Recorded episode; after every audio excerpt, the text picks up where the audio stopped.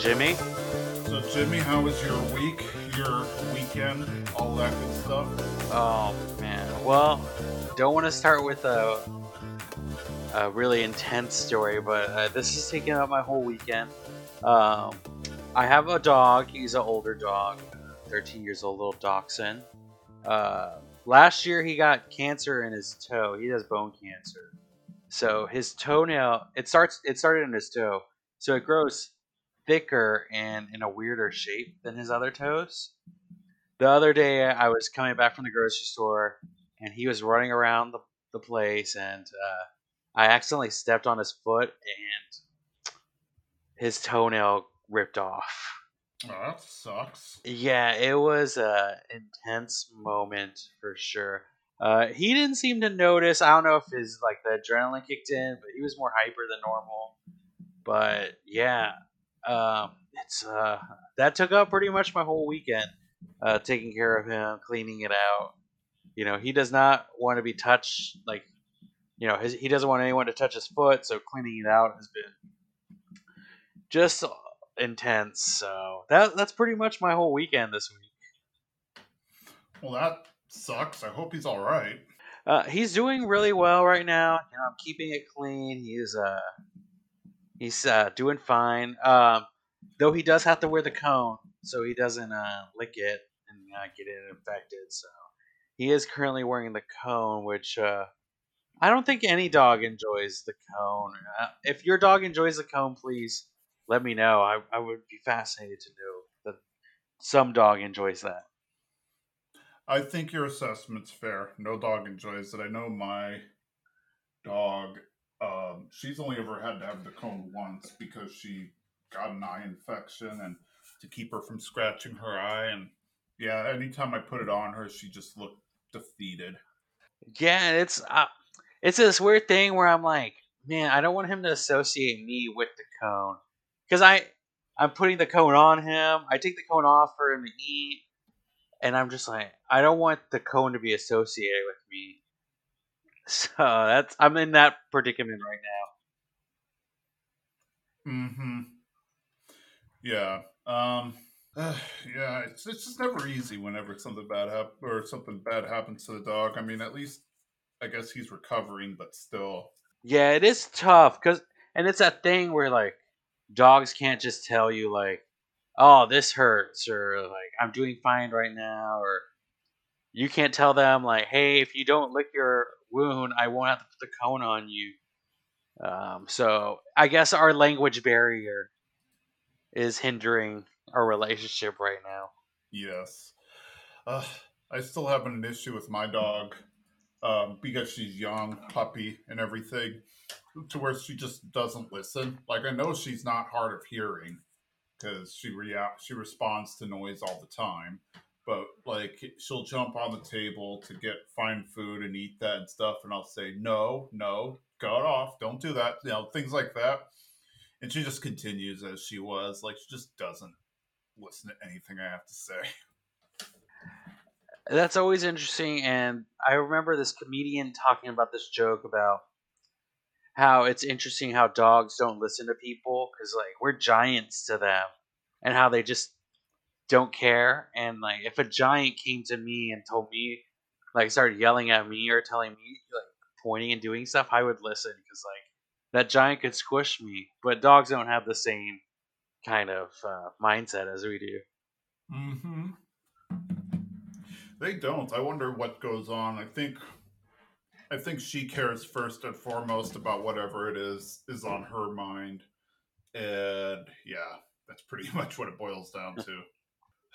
yeah, anytime she just starts to just she starts doing something, I'll yell and or raise my voice, not really yell. Eventually, she'll like relent, but usually it doesn't go that easily. Yeah, I don't have too many problems with my dog right now. You know, he is an older dog, so but he used to, back when I would get home from work and I'd be hungry and I would set my food, I would sometimes set my food down on my little table and be like, oh, I forgot my drink. And go to the fridge and get my drink, and then my food would be gone. He would eat my food in like a second when he was younger. Any chance my dog has to get a hamburger or something not dog food related, he is over it. And then he acts like nothing's happening. He's like, "Where did that hamburger go? I don't know. I just been sitting here." My dog is the exact same way. Well, yeah, she is pretty similar in the sense that with my old dog, uh, if she could, if she did something that she got in trouble with, like she knew she was in trouble, I would call her name and then she would just like cower and be like, "I'm sorry, I didn't mean to." My current dog, I'll be like, what did you do? What did you chew up? And she'll just look at me, but she'll have like zero shame as if like, yeah, I did that. What are you going to do about it? It's like you didn't want me to chew this up. I don't understand. Pretty much. Dogs are dogs are awesome though. We took her to the beach this weekend. I think it was her not her first time ever at a beach, but the first time at this beach. So she had fun running around in the sand. Oh, fun! I definitely I a couple of my friends want to plan a camping trip, and I'm, I'm debating whether I want to bring my dog or not. But we'll see. I guess it just depends how long the drive is. Yeah, I mean, some dogs don't do great with with drives, and granted, your dog might be just fine. I'm guessing, but I'm just comparing it to mine. Like, I know if I took her, she'd be gone in the woods, and I'd have no idea where she went, and that'd be that. Um, but you know, if your dog listens or somewhat behaves, you might be fine. Hmm. I do. I've never had a problem with him in the car. I do uh, have a like a funny story. Uh, uh, I live in Texas, uh, but every now and then I kind of do like small gigs every somewhere here or there, and I got a call to if I could be in Chicago the next day to do something uh, but I had no one to watch my dog. So basically, I packed my dog up in my car and I drove 13 hours to Chicago. And uh, he definitely got a little motion sick. I don't think he's been used to being in the car for 13 hours, but you know, I guess if it's 13 plus, who gets sick? Anything under, he's fine. Gotcha. I guess that makes sense. Like, I, I mean, I, when you think about it from a dog's perspective, they have no idea what's going on. Like they know that they're in a car and now just things are going and it's kind of weird. Like they're just like, I okay, we're we're moving, I guess, and uh, yeah, I have no idea what's happening. True. Yeah. I, that is interesting. You know, I feel like we're never going to get to, as humans, experience kind of not understanding what our surroundings are. But then again, maybe we don't. Like, I know it's one of those crazy talks and whatnot, but it's like, like maybe we don't know as much as we think we do, and we just think we know a lot because I don't know. We we just assume everything we see is what's there, but kind of like the old um, what is it, Plato's cave paradox or whatever. Um, or that story, kind of the same idea that we all we've seen is shadows, and we just assume that's reality because that's all we can see, but there's more out there. Yeah, no, just like really deep stuff. Next, I'll talk about Theseus's ship and vision and all that stuff. Oh, I mean, yeah. I don't know. I do know when I saw the Matrix for the first time, I definitely would sit and think like, "Am I in the Matrix? Is this a Matrix?" So I guess we do experience it somewhat. Well, there's a lot of people who say, um, like, what we're living in a simulation or something, or we're living like, I, I mean, I don't know. I guess essentially what, essentially we are living in like a video game or something like that, which always fun to think about. I guess. I mean, I don't know how you would actually prove it, but it's a fun thought experiment, I suppose. Oh, true, man. If we're living a simulation, I hope I get an upgrade soon. Yeah, sometimes it feels like like my life uh, it, it feels like uh, what's the word I'm looking for? Like if if I if life's actually a video game, then I think whoever is playing as my character just skip through all the tutorial section. I don't know. I'm waiting for like the Jimmy expansion pack, you know, where it gives me like a mansion, a lot of cool stuff. Maybe you got to play to win nowadays you, you got to pay to play or whatever that is they call DLC, all that fun stuff. Oh, the person playing as me is like really cheap. Probably. Uh, I can just, you know, I just need the basics. He's he's doing fine in the game right now. He's like, I don't want to pay mm-hmm. for extra stuff. Oh no, I, I got the guy who doesn't have a credit card, so he can't pay for stuff online. So he has to wait every 24 hours for free stuff. Man, that would explain why is it like certain people win the lottery, like their person upgraded. Mm-hmm. Yeah, their person bought a like a, a unique DLC. cool. Well, I am ready to jump into well, what I think was a fantastic episode, and I think everybody else is going to agree to, or a fantastic set of episodes, uh, which is like if we could do four episodes, we like we like this would have been perfect. And while this episode's going to be great, next episode's going to be awesome. But yeah, want to want to jump into it? Yeah, I'm I'm ready. Awesome. So today we are doing episode 32. We have what two or three more episodes left to do of the podcast. Uh, oops, and um, yeah, so that's going to be pretty fun. And let's see, we have episode 60, Eye of Heaven, Gateway of Earth, and episode 61, He Who Would Swallow God. Of course, we're going to start with 60 first. So we go back to that uh, radio station that we saw in uh, one of the earlier episodes where they are where they have the Fuhrer's wife and they're doing the broadcast and stuff.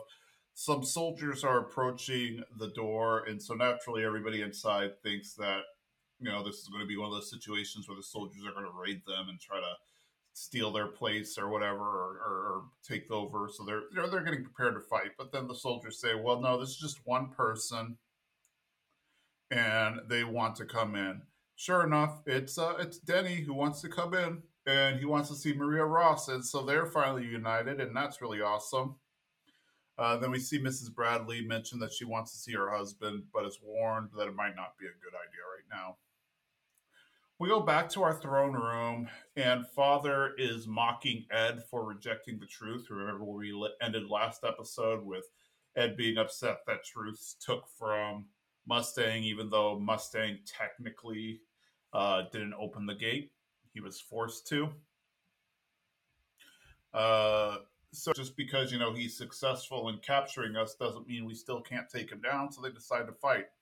And I guess Father didn't turn off his alchemy or whatever, uh, like he normally does. So I guess he felt that there was no purpose, whatever. Uh, Izumi suggests helping Mustang escape since Mustang can't see, but Father says, well, there is no escape because you're already in my stomach. And then we notice that uh, in the area where Wrath and and Scar and Riza and all of them are, the ground has become bubbly, like this weird sludge, so they're not able to go down and help Mustang. Wrath mentions that Mustang is down there with his father, and you know he's alive, but he can't ver or he can't vouch for what physical shape he's in. May Chang decides to go on with father. She says that he has the secrets to immortality, and she wants it she asks Ed to deal with the smaller homunculus, which is kind of interesting seeing that little confidence she has. Ed is wondering how they were able to put Mustang through the gateway, and Mustang says that he heard Pride claim that they were short of time and they had to do this. So basically, it's not something that they want to do because it comes at a heavy cost to them. And we kind of see that Pride's face is deteriorating. So his uh yeah, his body's just breaking down.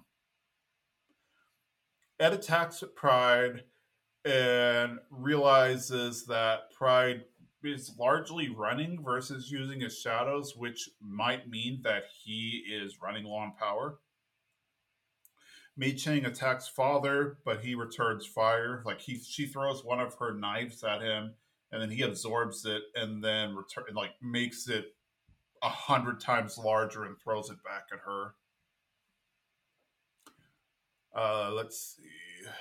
May refuses to give up and tries to pin Father with spikes. So she causes these spikes to come out of the ground and kind of pin him up into the sky. But she doesn't realize that he is not actually injured and he attacks her. We see that the eclipse is getting closer and closer to being a total eclipse. The Ishvalans are running around, they're knocking out soldiers, entering houses, all being very polite, mind you, because they aren't trying to actually cause any problems. They're actually just trying to lay down these pieces of paper throughout the country, and they claim it is now up to Scar to finish the job. Scar and Wrath are about to square off. Wrath actually enjoys this, just the idea that there's these two nameless people who are going to fight and they aren't fighting for anything other than survival. So, you know, they're not fighting to protect the country or anything like that. Or I guess uh, Wrath himself, rather, isn't. He's just fighting to survive. And he says, Hey, I've never felt so alive as I do right now. So they begin to fight, and Wrath, of course, is a good fighter, but he's still pretty. He's still slower than normal. Like we even see him go to attack, but then he stops to cough up blood. Uh, but he is still a decent fighter and giving Scar a run for his money. Uh, he is able to successfully pin down Scar by stabbing him through his, you know, attack arm, and he thinks that he's got him down for the kill, but then Scar uses his free arm to create some spikes out of the ground and attack him. Naturally, Wrath is taken completely off guard, surprised, injured from the attack. And Scar reveals that he has the tattooed transmutation circle of reconstruction on his other arm now. He has relented because obviously he is very much against alchemy being that his religion forbids it. But when he considered what the alternative would be if he didn't use alchemy, he gave up and decided that he would accept both destruction and reconstruction. Back in the father fight, Alphonse goes to protect May as Ed handles Pride. Father knocks May down. Uh, she's kind of out cold for a little bit and he makes a gun and tries to shoot her, but Alphonse protects her with his metal body. Pride is able to get the drop on Ed a bit, and he mocks Ed because, you know, because Ed is short. We all know that. And because he's short, Ed's only used to fighting big people and figuring out how to fight big people. So he's not able to figure out how to fight somebody smaller than him. But then Ed pointed out that, well, you don't, you know, you underestimate me. Just because I'm short I know all the tricks that short people use to uh, to win fights, and he is able to knock out Pride a little bit. Father is getting bored with all this. Time's up. He needs to do what he needs to do, so he sends out some tendrils and pins all the sacrifices to the ground. The eclipse is just about to complete and we see above ground people are looking at the eclipse through their little cardboard things. We even see like the uh, the hughes family and others. We see the senior staff that have been captured by the central and briggs soldiers just starting to freak out saying that they need to be in the center. Father then states that the planet itself can be seen as one large life form or a large nervous system, and it has memories of everything that has happened since the beginning of time. So he thinks that the planet may have its own gateway in the same way that people do. Father plans to sacrifice the five in order to open the planet's gateway for his own purposes. Before he's able to enact this, though, Greed appears out of nowhere and attacks Father, turning him into a puddle. We're led to believe that Greed has won and saved them, but Father is fine.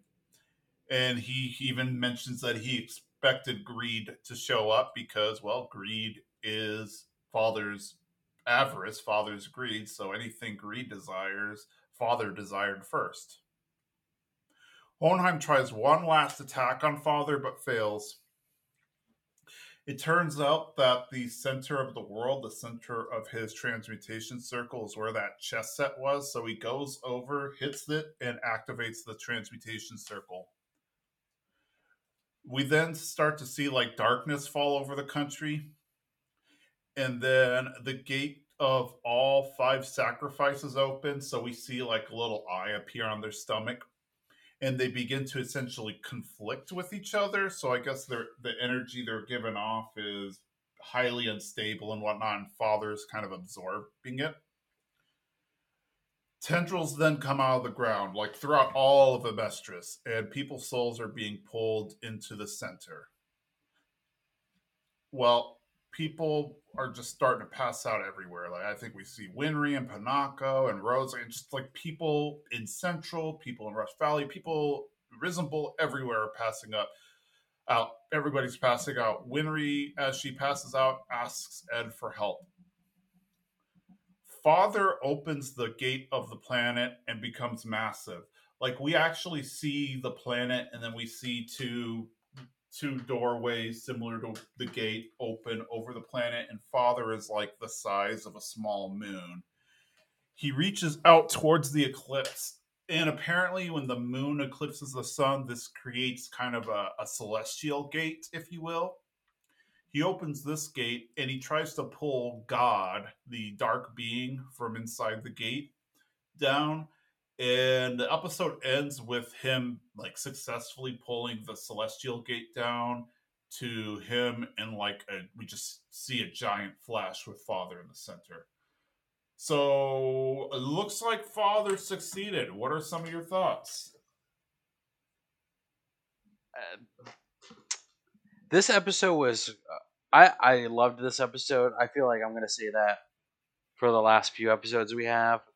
Uh, everything's that we've been building up to is is finally happening. We have our whole team uh, assembled, kind of, and I like how we um,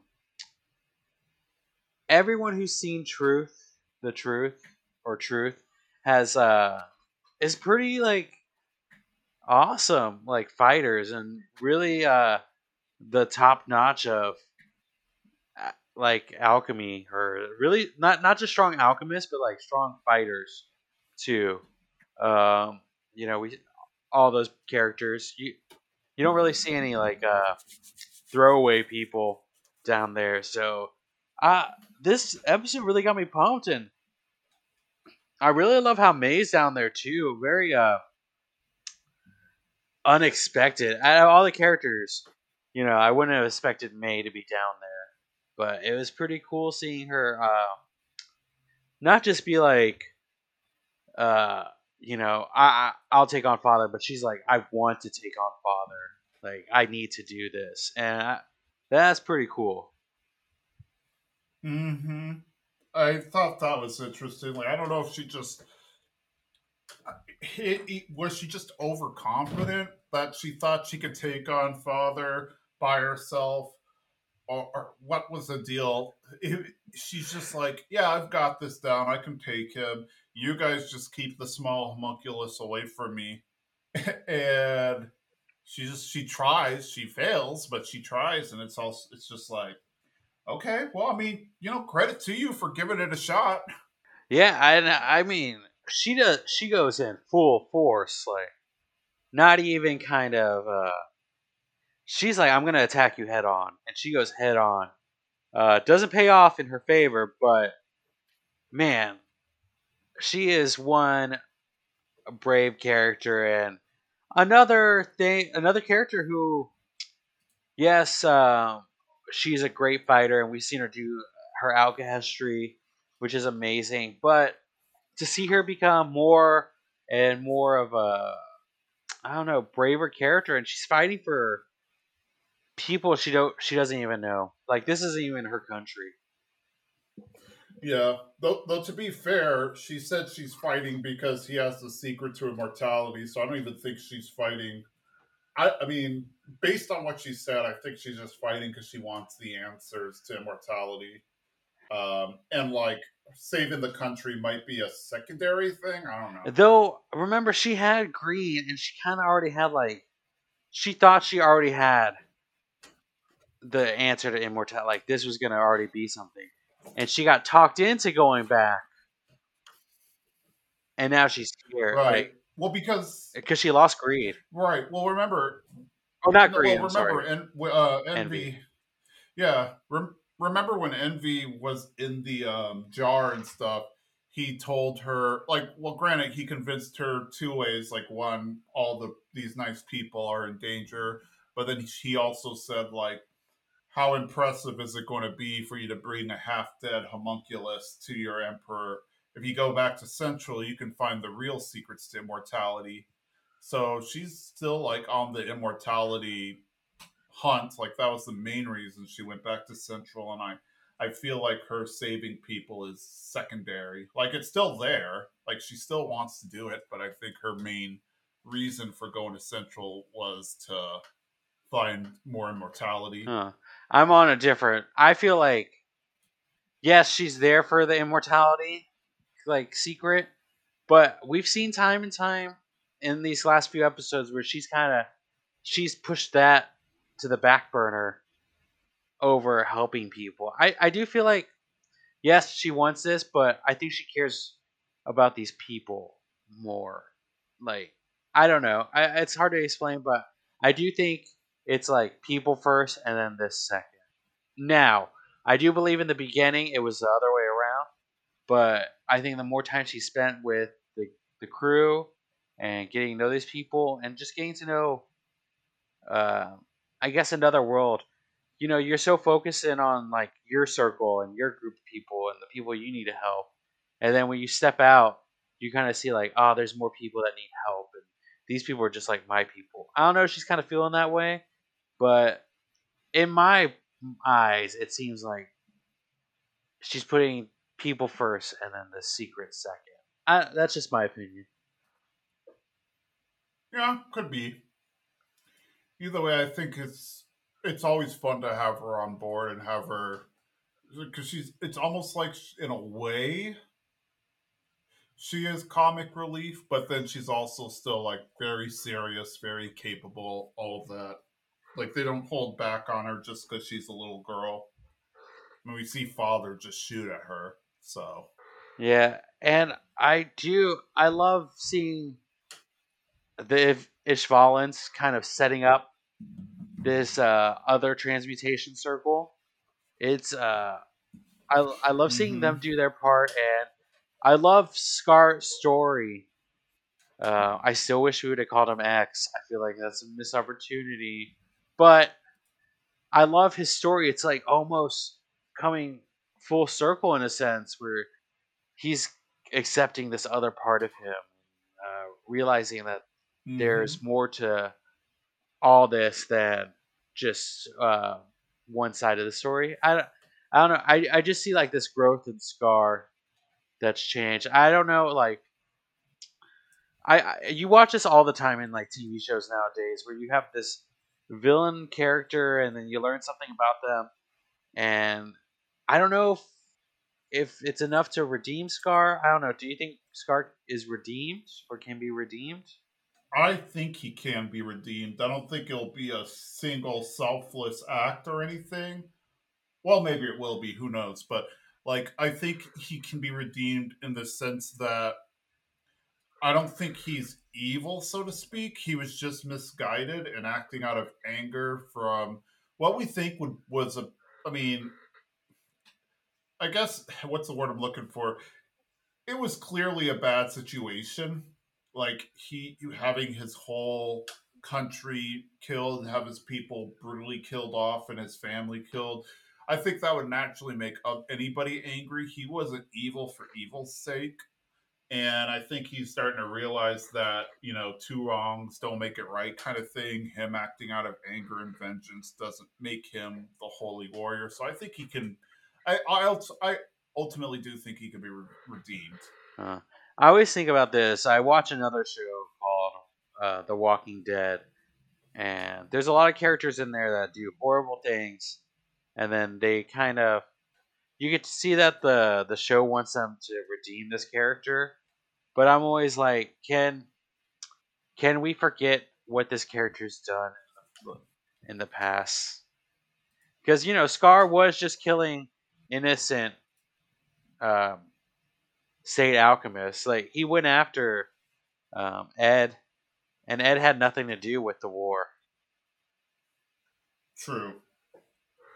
Though most all uh, well, the ones we've seen anyway, the ones that he did kill were all ones that seemed to take part in the Ishvalan Civil War. Not necessarily saying that it's right, but at least he went for them. But then, yeah, he did anybody with the title of State Alchemist, he went after, and then anybody who kind of anybody who got in his way of his uh, of his, I guess, rampage also uh, were killed.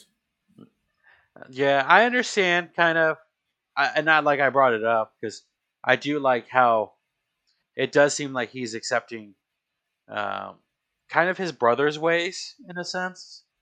Uh, so I find this interesting that we're seeing kind of in such a short amount of time actually see Scar kind of go through all these emotions and kind of coming to this conclusion while he's fighting uh, Wrath.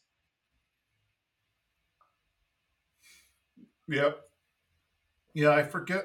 There's an actual name for like the thought experiment or something, but it's like the idea of would you like the moral good or the moral superiority or whatever you want to call it. Um, the idea of like you, you you have your religious beliefs or your tenets that you don't do this, you don't do that, you don't you don't murder, or let's let's I, I guess using his example, you you don't use alchemy; it's a sin, it's an abomination. However, like, do you would you use it if it was the only way to save somebody's life? Like, would in that case, wouldn't God be more interested in you saving somebody's life versus following dogma, kind of the letter of the law, spirit of the law thing? So I think that's I do like that they kind of brought that up because it's like he is very steadfast in his beliefs about alchemy and whatnot. Uh, the only reason, like, he didn't even really choose to have the destruction alchemy when you think about it. His bro- now, granted, obviously, I guess he could choose not to use it, but like his brother grafted that arm onto him, so he just he has that arm. It's not something that he chose to do, but yeah. Now, now he chooses to put in the the construction alchemy and use that for saving the country. Yeah, I I am enjoying. Uh, well, I definitely am loving Scar on this side of the team. You know, it's great having him work with you than work against you. Mm-hmm. Yeah, so I, I like that. I like seeing everybody fight, and then ultimately we, I mean, we end this episode. Granted, we'll see in the upcoming episode, but we end this episode with them ultimately losing. This is like, it's almost like watching Infinity War, and you get to the end when everybody's turned to dust, and you learn like, oh, they lost. But then you're also like, but we know another movie's coming out, or in this case, like we know there's more episodes. So what's going to happen? It is jarring, kind of seeing everyone in the city. Uh, yeah, they show you characters that we know, but it is a little jarring seeing all the characters kind of just fall down, and you know what's going on. Yeah, they have no idea what's going on because like the the concept of the gate in and of itself isn't even that well known amongst just regular alchemists. Like we saw in the earlier episode, um, Alex Armstrong mentioning that the brothers told him about the Gate of Truth, but he has no idea what the Gate of Truth actually is. So stands to reason the general population has no idea what it is. So they have no idea what's happening when all of a sudden everything turns dark and these hands come out and they feel their they they I mean, I don't even know if they can comprehend what's happening when their souls are being ripped from their body. Yeah, and I do, I did enjoy that the other generals knew what was going on, like the ones trapped inside the circle. I I don't know. I just I enjoyed the just desserts of it all. That they were planning to do this to all these people, and now they're trapped in their own trap. It is crazy to see Father open up this giant door, and then we get another giant door opening, and you know he's trying to. I guess we figure out his plan. yeah, he finally, you know, explains what the sacrifices are. He just, I guess he needed. He, we see him force their gates open too, so to speak. Like they're all tied up in his tendrils, so it's not like they're doing alchemy to. I mean, there's not even a transmutation circle that they're they're clapping and touching or anything like that. He's holding them down, but he's like forcing their each individual's gate open because I guess every person has their own gate of truth. Forcing them all open, and all the we see the tendrils come out and like I guess that's like the representation, physical representation of the energy of the gate, and yeah, I think he just needed it, the way he made it sound like is he needed all of those gates. Oh, he needed five gates open, and I guess that would generate enough energy for him to open the planet's gate because the planet's gate is not something that you can just simply open up on a whim. I guess. Yeah, and then like we see him not reach up to something, but in fact try to pull something down. Mm-hmm. And like, yeah, and then kind of a a little bit of a cliffhangery ending that we're getting this episode.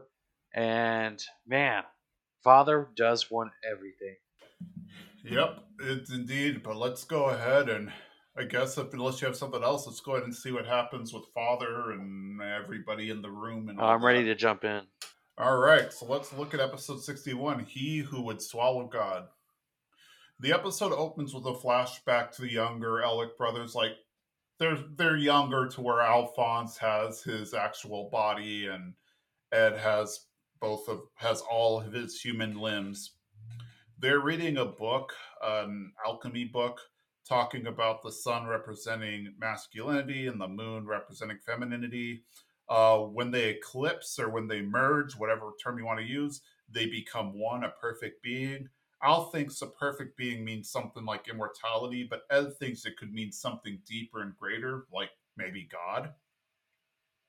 We jump back to the end of the previous episode. Father is telling God to join him, that he's pulling him down, that he's going to force God to be a part of him. We see a Amestris in the shadow of the eclipse, and everybody, as we expect, is just passed out. Like it's dead quiet. Bodies are just lying everywhere. And yeah, it's, it's just super eerie.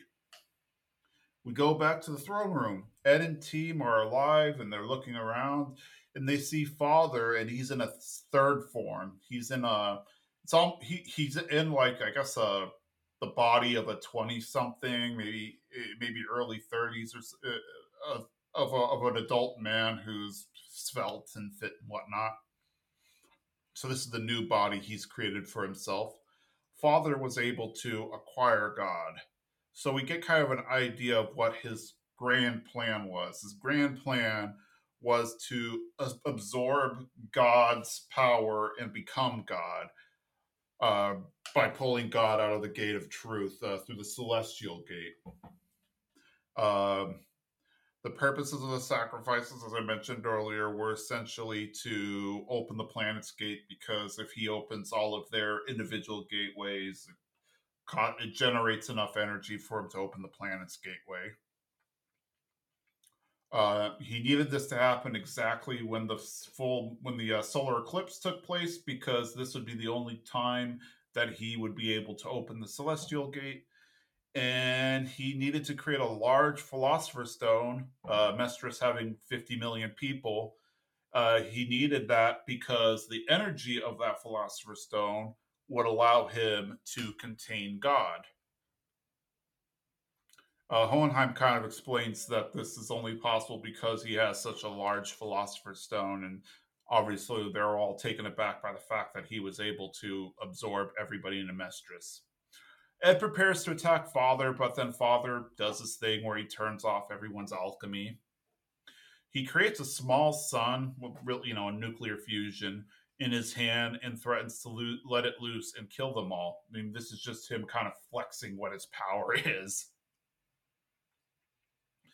Uh, I mean, of course, he has no use for them anymore now because they've done their job. All of a sudden, Father feels something weird inside of him. Hohenheim mentions that he and his Philosopher's Stone have been plotting against Father since Father had started his plan. Uh, he had a plan B all ready to go. He spent years tirelessly trying to calculate the exact right spots on Father's transmutation circle in order to create, I guess, uh, another transmutation circle. He then put points, of the different points on the transmutation circle into the soil by ripping out parts of his philosopher's stone and then letting the soil soak them up. As we know, uh, fa- uh, not father, but Hohenheim has been communicating with all the souls since the day that he became a philosopher's stone and so they've maintained their individuality so we see that even though they're no longer in his body and they're underground they're still like we don't actually see them, but we hear their voices. They're still cognizant and whatnot. And they talk about how, yeah, we don't, you know, our bodies have been long gone, so we have nowhere to return. But the souls of Amestris, their bodies are still around, so they can return to their bodies. And so they are going to activate another transmutation circle. Father mocks them because it's like, well, you just have points. That's that's no big deal. I mean, basics of alchemy. You need an actual transmutation circle to pull that off. And Father is shocked to learn that Hohenheim does have a transmutation circle. The shadow that the moon casts on the earth during the eclipse is a circle that's large enough for it to activate itself. And that's exactly what happens. The souls from the Philosopher's Stone of Hohenheim activate this circle uh, that is countrywide. It covers the entire country of Amestris.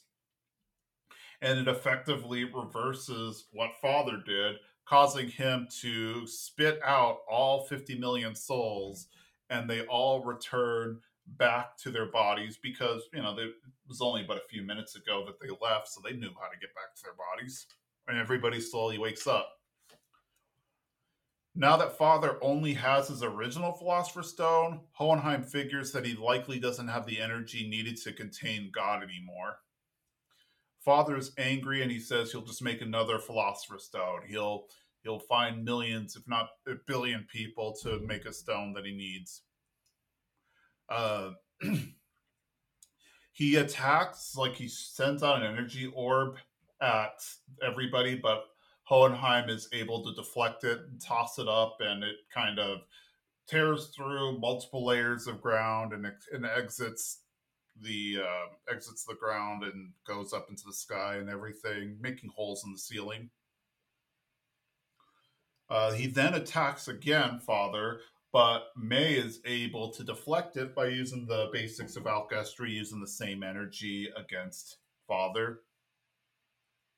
He uh, then attacks a third time, but this time it's like a like a uh, energy beam or an energy blast, so it's a consistent attack. Hohenheim is blocking it with his hands, but we see that his hands are starting to kind of like deteriorate uh, from the energy being ex- uh, exerted against him, and he's coming loose, or he's not. we see that the alkahestry circle is starting to come loose. The little daggers are starting to shake, and Hohenheim's not confident that he can hold it anymore. Just then, both of his children, Ed and Al, uh, show up behind him to hold him up so that he can continue holding uh, back the energy. Edward starts to wonder where's what's taking Scar so long. So then we jump right back to Scar and Wrath. They are fighting very, very viciously. And during this whole time, Wrath is mocking Scar for using alchemy because alchemy is considered abhorrent to the to Ishval, their god. Wrath then begins to mock Scar and his belief in God in general. Just like, hey, would you be willing to abandon your God so easily? You know, do you just not care what he thinks, everything? And then he starts to taunt him, talking about like, "Do you even think your God exists? You allowed all of your people to suffer? Yada yada yada." Wrath is able to get the drop on Scar, pin him down, and is about to finish him off. And he states that, you know, uh, did you ever think in your mind that God didn't exist at all? All of a sudden, the eclipse ends. A little bit of light comes out from behind the moon, and it actually reflects off of uh, off of Wrath's sword, temporarily blinding him. And Scar uses that opportunity to lay a fatal blow on on Wrath by touching him and causing his arms to effectively just blow up uh, uh, Wrath's arms. With Wrath's last bit of strength, he is able to grab a piece of his blade that's fa- uh, falling in the sky or falling to the ground, grabs it with his mouth, and he stabs Scar in the abdomen. Both men then just fall to the ground. Wrath then mentions that he never believed in God, but he thinks maybe this is some kind of justice that they uh, that they're pull- pulling on him for that. Lan Fan appears, and Wrath is you know figures okay, well Lan Fan's going to finish the job now. Lan asks Wrath if he has any last words. Wrath says he has none. Lan then kind of mocks him, just saying how sad his life must be. Does he have nobody that he loved? Wrath says that he loved his wife. And Lan says, You don't have anything to say to her. Then Wrath mentions, you know, hey, I chose her. I chose her for me. She knows what it means to be the the husband. Uh, she knows what it means to be the wife of the Fuhrer. Uh, there's no more words to be passed between us. Wrath then mocks uh, Lan Fan for asking stupid questions because now she's lost her opportunity to get revenge.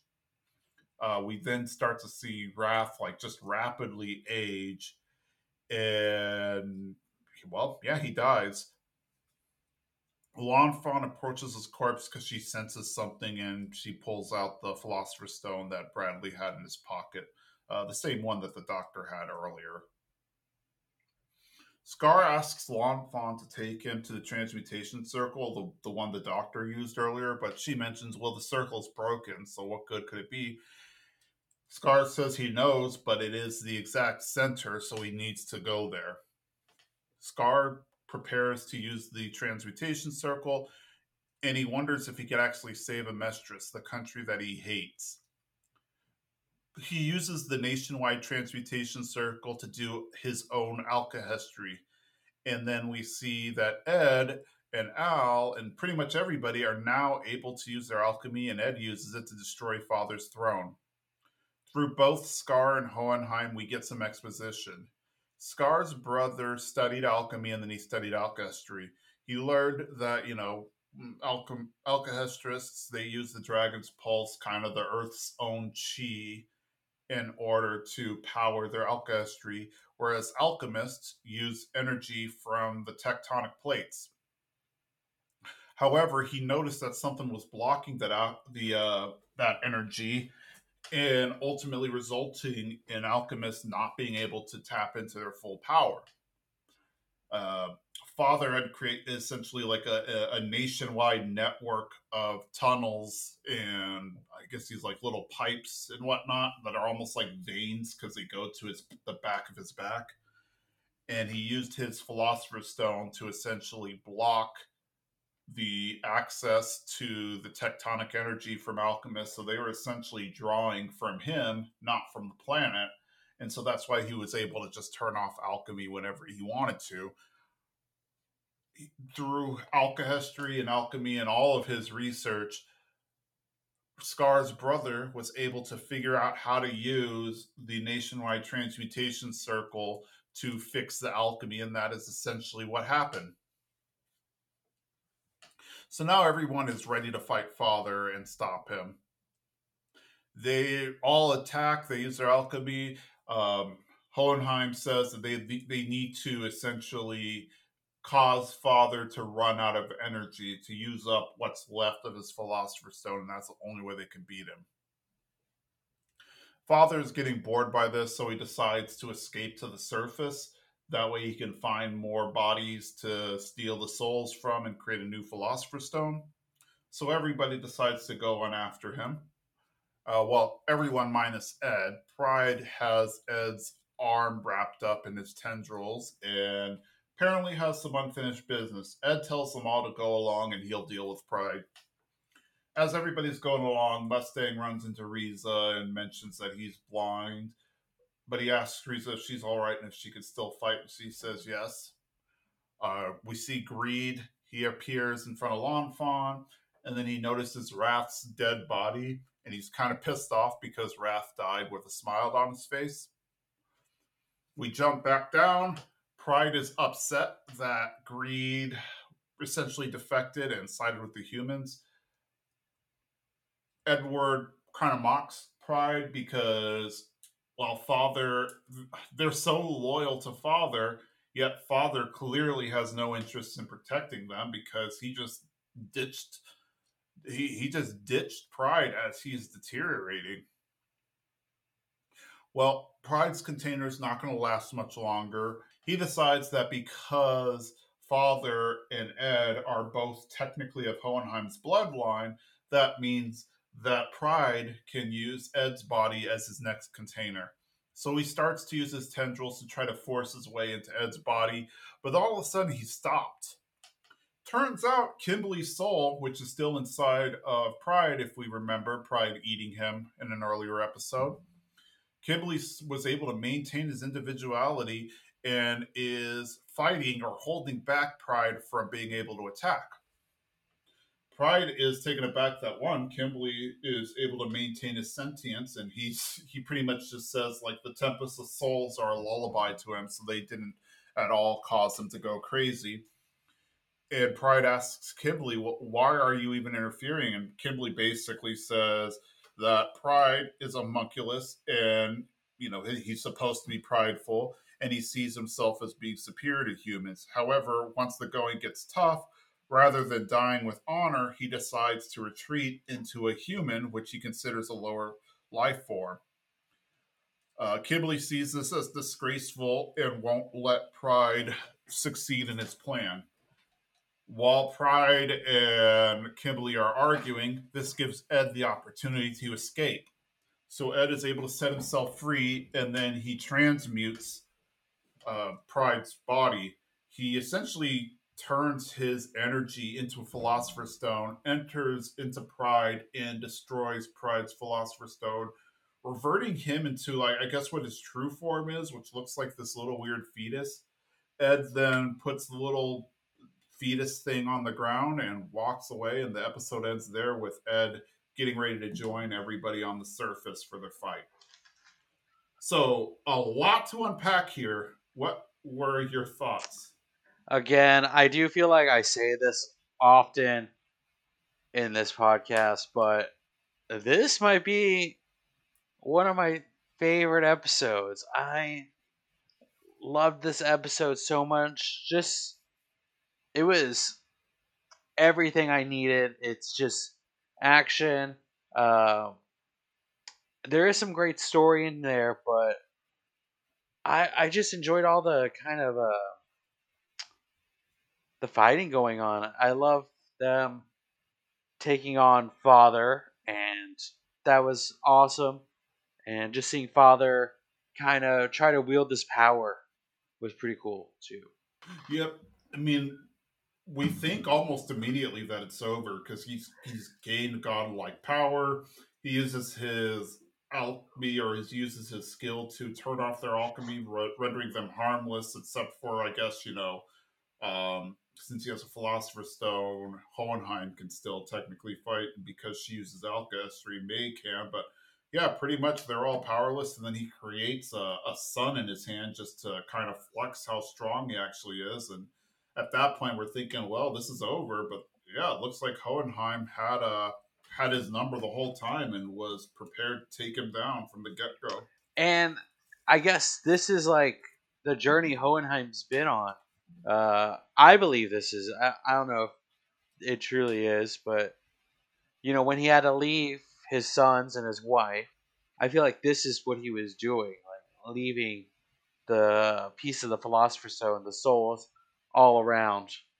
Yes, absolutely. Because I think he he like I, I don't think this was something, especially considering I think this technologically wise is similar to say 1920s Europe.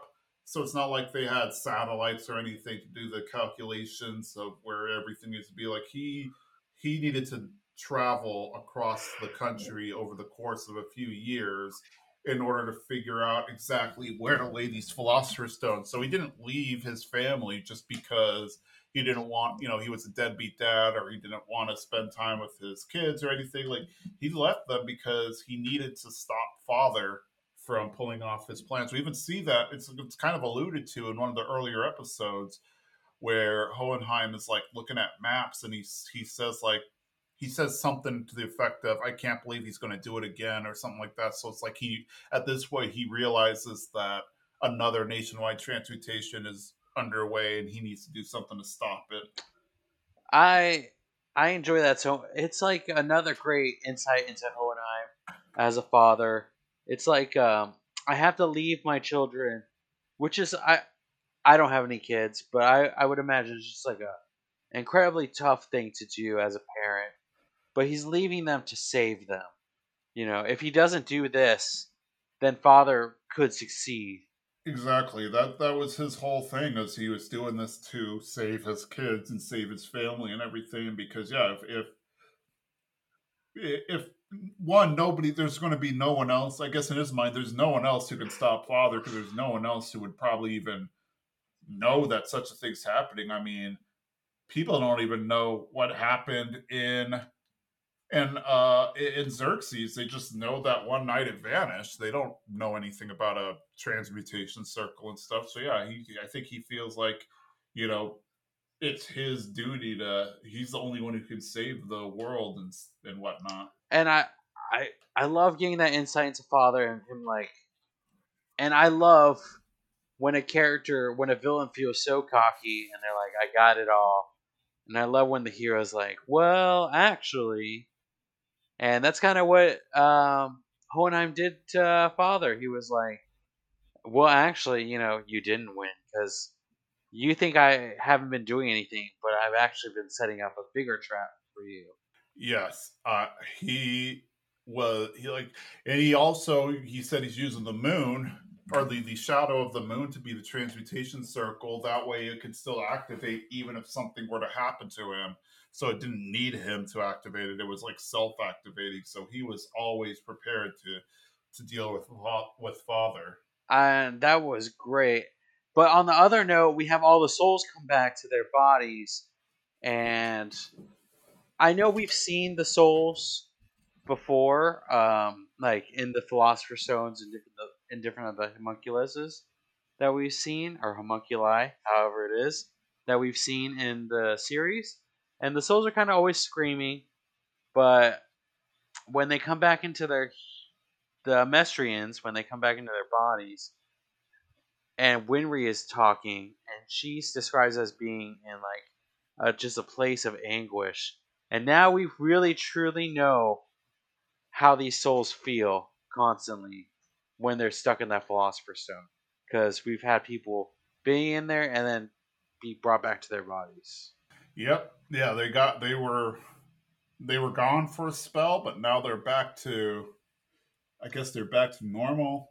It's it's weird to think about it that that way, and I you know it's like what what do you think went through their heads too? Just because I I mean, like, you know, they they seem to know that they were gone, but I don't know if they fully understand exactly what happened to them. See, I don't think they understand that they were in a philosopher's stone, but I do think they understand that they did leave their bodies and they did go somewhere, and now they're back. Yeah, they they understood something happened to them, but uh gosh, it's just it, it is insane to think about that. But he, man, father father had a short lived a short lived win there.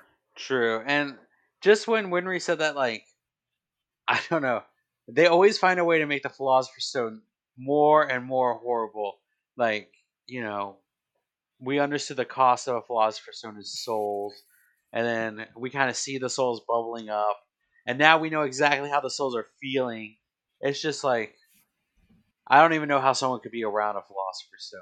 Yeah, well, I'm guessing unless you're one of the uh the um, what's their the face these Xingese people who have the ability to read chi and stuff. But it seems like most people when they see a philosopher's stone don't really feel anything.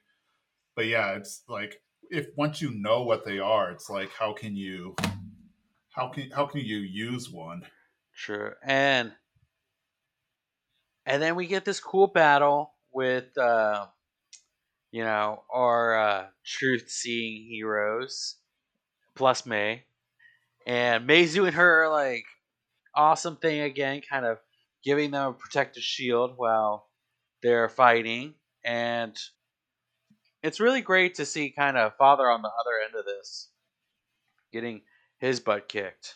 Yes, he is not able to handle himself. And then, of course, I there's the Scar fight uh, that I liked I mean, we had two really good fights uh, aside from the father one, though I really don't know if you could count that as a fight since, you know, it was essentially just him generating a shield around him and deflecting attacks. But we have the Wrath and uh, Scar fight, and we have the two of them going. And I mean, there there's an irony in both of the deaths. So with the Wrath fight, you know, Wrath is called wrath because he's supposed to be the embodiment of father's wrath. He gets killed by somebody who the whole series was was uh was defined by his anger and his rage. So he essentially got killed by wrath and then we have well technically he didn't kill him i mean even with when um when Pride was attacked, was being attacked, he was like, "Oh no, Ed's to kill me." And then um, Kimblee's Saul says, "You know, if you still think that, then you still have no idea, or you still don't understand Edward Elric." And so Ed technically didn't kill him as much as render him powerless by destroying his stone um, and turning him into like a fetus or whatever. But yeah, it's like he was pride was prideful. And even though he thinks that he is like superior he still he still loses in the end. Like he he uh because instead of losing gracefully his pride also then like made him believe made him fearful and yeah yeah i just the scar wrath fight was really amazing the way it ended with wrath stabbing scar with a broken piece of sword in his mouth was pretty awesome. Too bad, you know, he's not on the side I'm cheering for. And I love, again, Scar finds the balance when they create the anti, the reverse transmutation circle. And I love how Scar is like, you know what, there's a little bit of both sides in me. And I, I think him accepting that is uh, another kind of, uh, you know, I guess a road to redemption for him. Kind of accepting that he's done wrong, but he wants to be good. So I, I love that. And on the Pride fight, it it was awesome seeing. I I would never say I I would never think of myself saying this, but it was like awesome seeing Kimblee. And of course, Kimblee loves to be in the presence of screaming, tortured souls. Like he's like, this is like joy for me. He's like, I'm at like a front row of my favorite concert here, and of course that'd just be like Kimblee. Yeah, and he. So like the one thing that stood out to me too was that even though Kimblee is a disturbing person, a despicable person, all of that, he still had like a code of honor. I mean, we saw a little bit of that earlier when uh, Scar attacked him, and those people who were on the train were saying like, "Hey, uh, we should stop and whatnot. And he's like, no, keep going. This is war. This is what war is all about. You know, he he. I think he believed like you die with dignity, you die with honor, uh, and seeing pride essentially, you know, as as he's about to die, rather than dying with honor, he he cowers and tries to take over another body that made him decide to step in. Yeah, and just seeing Pride's true form, I wonder what's gonna be of this. It's like a tiny, tiny, tiny little Pride. So, which I enjoyed seeing because I enjoyed seeing uh, Envy. Envy's kind of singular form. So it's interesting seeing Pride singular form. And, you know, we kind of end on that note, and Father's out there sucking up human lives to make uh, Stone in real time. So I'm I'm pumped up. I know we're like I could see the finish line, and I'm excited to just like cross it. Me too. I can't wait to see what happens next. Um, as everybody joins up in the, the final fight against Father. I mean, we saw everybody go. Yeah, I'm excited to see what happens. But yeah, I think that's all I have for this episode. What about? I mean, you? I could talk about this episode for days, but I think I'll, I'm gonna save my energy for next week's episode. Yeah, and then we're also going to have like a of everything at the end, so we can also talk about stuff then. But until then, until then, I want to thank you all for listening. Uh, as always, I'm Campbell. I'm Jimmy. Bye. Bye.